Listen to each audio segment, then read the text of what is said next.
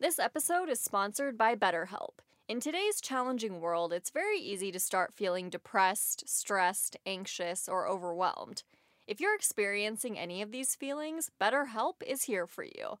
They offer licensed therapists who are trained to listen and help you. You can talk to your therapist in a private online environment at your convenience.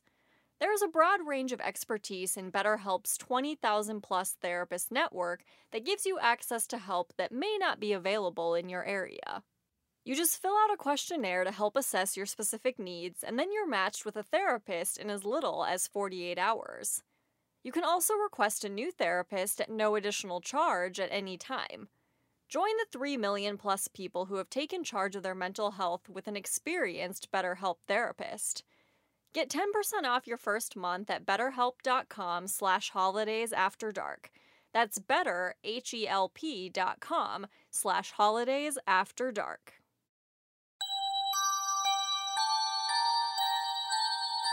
Hey everyone, welcome back to another episode of Holidays After Dark, the podcast that explores the alternative sides of the holidays we all know and love. I'm your host, Kristin. Today, I'll be recognizing the holiday that those of us who start celebrating Christmas on November 1st are often accused of bypassing Thanksgiving. In our defense, Christmas is a season. Thanksgiving is simply one day. So on the 24th, I will be in full Thanksgiving mode while also enjoying my Christmas tree and music that will certainly be playing. Before I dive into the history of Thanksgiving and some famous mishaps associated with the day, I'm going to rewind the holiday clock back a little bit to Halloween. A few weeks ago, I received an email from painter and illustrator William Kevin Petty. He shared with me that he is a fan of Holidays After Dark and wanted to let me know about the book he had recently published with author and poet Emily P. Bush. Their book is called A Coal City Halloween Volume 1, and it's described as a Halloween picture book for grown-ups. Of course, this sounded right up my alley, so I knew I wanted to talk about it on the podcast right away, even though I had already recorded all of my Halloween episodes. Once I got a copy in my hands, it really blew me away how much I loved it. The book is set in the steampunk world of Coal City, and steampunk has long been one of my favorite aesthetics. The book contains short stories and poems, and even a few delicious sounding drink recipes, and the illustrations are amazing. They are a perfect mix of spooky, cute, and whimsical, and even after I read the book, I found myself continuing to flip back through it to keep looking at the art.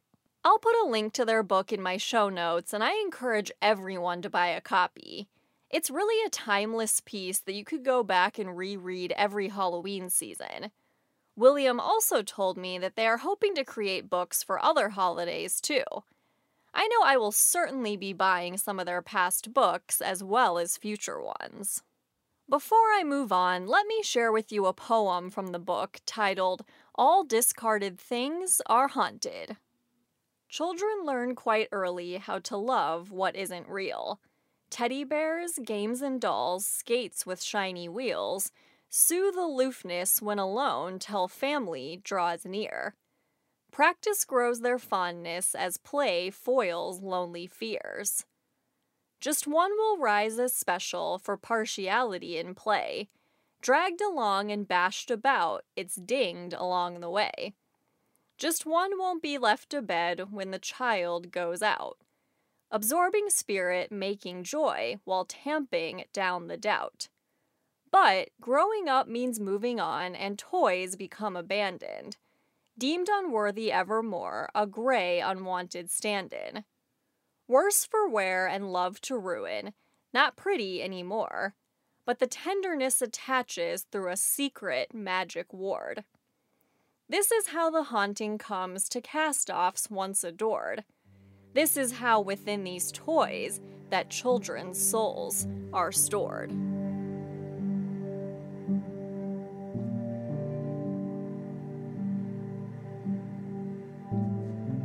Now, moving on to our Thanksgiving celebration, let's start by finding out how exactly this holiday came to be. In September 1620, a small ship called the Mayflower left Plymouth, England, carrying 102 passengers, an assortment of religious separatists seeking a new home where they could freely practice their faith, and other individuals lured by the promise of prosperity and land ownership in the New World. After a treacherous and uncomfortable crossing that lasted 66 days, they dropped anchor near the tip of Cape Cod, far north of their intended destination at the mouth of the Hudson River. One month later, the Mayflower crossed Massachusetts Bay, where the Pilgrims, as they are now commonly known, began the work of establishing a village at Plymouth. Throughout that first brutal winter, most of the colonists remained on board the ship, where they suffered from exposure, scurvy, and outbreaks of contagious diseases. Only half of the Mayflower's original passengers and crew lived to see their first New England spring.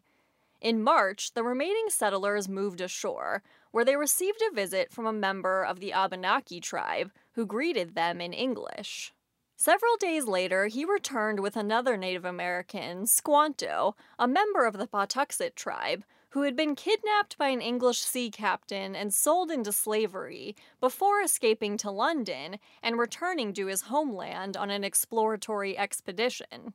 Squanto taught the pilgrims how to cultivate corn, extract sap from maple trees, catch fish in the rivers, and avoid poisonous plants. He also helped the settlers forge an alliance with the Wampanoag, a local tribe, which would endure for more than 50 years and tragically remains one of the sole examples of harmony between European colonists and Native Americans. In November 1621, after the Pilgrims' first corn harvest proved successful, Governor William Bradford organized a celebratory feast and invited a group of the colony's Native American allies, including the Wampanoag chief. Now remembered as America's first Thanksgiving, although the Pilgrims themselves may not have used the term at the time, the festival lasted for three days. No record exists of the first Thanksgiving's exact menu, but historians have suggested that many of the dishes were likely prepared using traditional Native American spices and cooking methods.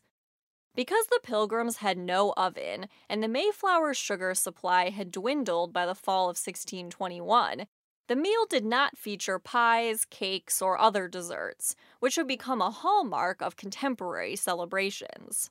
In 1817, New York became the first of several states to officially adopt an annual Thanksgiving holiday, with each celebrating it on a different day. However, the American South remained largely unfamiliar with the tradition.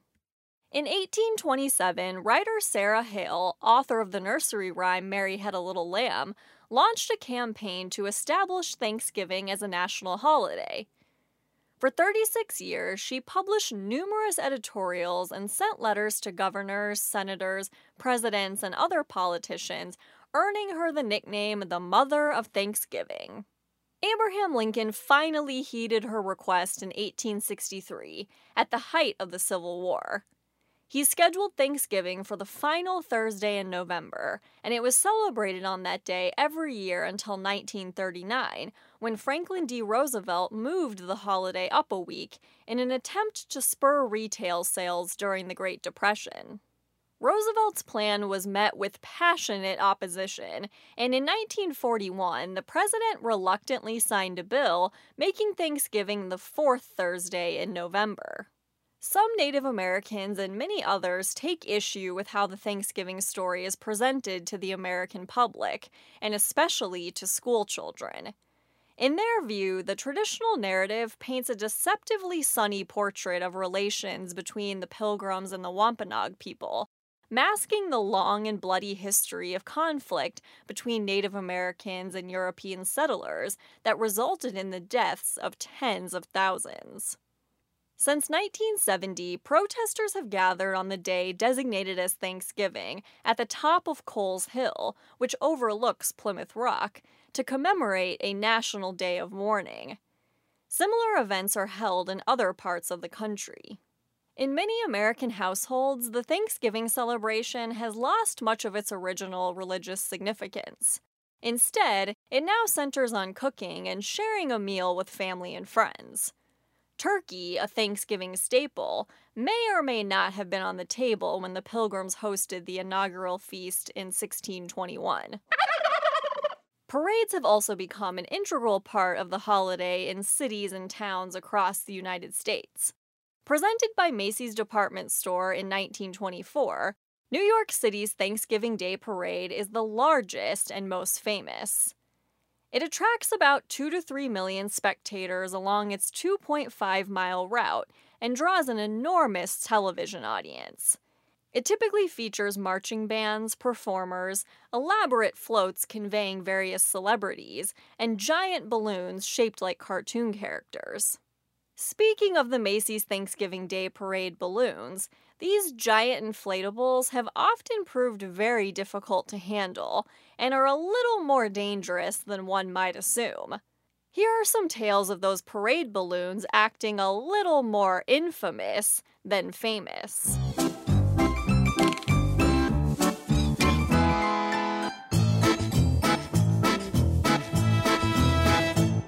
Macy's didn't have a plan for deflating balloons when it introduced them to the parade in 1927. So, for several years, balloons were simply released into the air at the end of the show, where they would stay until they deflated naturally. This method didn't always go as smoothly as intended. In 1931, a balloon modeled after the classic cartoon character Felix the Cat got caught in a high tension wire after its handlers let it go. It burst into flames shortly after becoming ensnared. The practice of freeing balloons at the end of the parade continued until 1932, when it nearly led to disaster. During these early years, Macy's offered reward money to whoever retrieved and returned their loose balloons. Some people went so far as risking their own lives to claim the reward. When a 22 year old woman flying a plane over Queens spotted the 60 foot Tomcat balloon floating nearby, she flew into it hoping to send it back to Earth. The New York Times reported her saying, I think I'll have a piece of the neck, to her flight instructor as she made the risky maneuver. The balloon snagged the wing and nearly brought the plane down with it. At one point, the woman came close to falling from the plane when the cabin door flew open. Luckily, her flight instructor was able to regain control of the aircraft. Macy's decided to officially end its tradition of releasing balloons after that. The balloons for Macy's Thanksgiving Day Parade and the streetlights lining the route have been enemies for decades. In 1993, high winds pushed the Sonic the Hedgehog balloon into a pole on West 58th Street, leaving a large tear in its eye. Debris from the accident caused minor injuries for a 10 year old girl and a broken shoulder for an off duty police officer. Sonic was patched up in time for next year's parade. The 1997 Macy's Thanksgiving Day Parade was plagued with high winds that led to some of the most notorious accidents of the event's history. One of the more memorable incidents, especially for any kids in attendance, was the violent destruction of Barney the dinosaur. After handlers spent several minutes struggling to maintain control of the balloon, the wind knocked it into a streetlight, tearing it open and causing it to deflate. In case that wasn't traumatic enough, police officers swarmed the balloon with knives and began stabbing new holes in it to release the remaining helium. The Pink Panther balloon also had to be tamed that year. An officer stabbed a hole in its tail to stabilize it. You know your parade went poorly when a balloon's total destruction isn't the worst incident of the morning. The most infamous balloon accident of 1997 and the parade's history happened when the giant cat in the hat balloon knocked into a streetlight, causing part of it to fall into the crowd below. The debris injured four people and sent two women to the hospital, one of whom was in a coma for a month. She later sued Macy's and New York City and walked away with a multi million dollar settlement. The number of accidents the parade saw that year earned it the nickname the Great Balloon Massacre. Regulations on the types of balloons allowed in the parade and how they would be handled were tightened the following year to prevent similar disasters in the future. The worst Macy's accident of the new millennium occurred in 2005. That year, the M&M's balloon was knocked off course by a sudden gust of wind in Times Square and ended up damaging a light pole. The accident showered broken glass onto spectators and sent two sisters to the hospital for cuts and bruises. They were released hours later without any serious injuries, and their father told the New York Times, We plan to go back to the parade next year.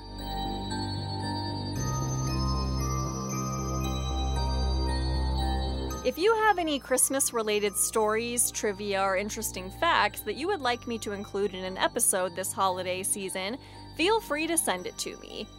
Email kristin at holidaysafterdark.com, direct message at holidayspodcast on Instagram or Twitter, or find us on Facebook.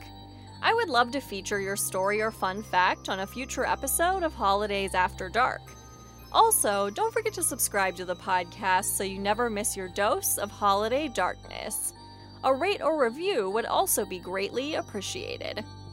Thank you to my sister Ashley for editing and producing the podcast. Today, I will leave you with a quote from Oscar Wilde that is included in a Coal City Halloween Volume 1 next to an absinthe cocktail recipe that I have always felt sadly rings true in today's world about the difference between fantasy and reality.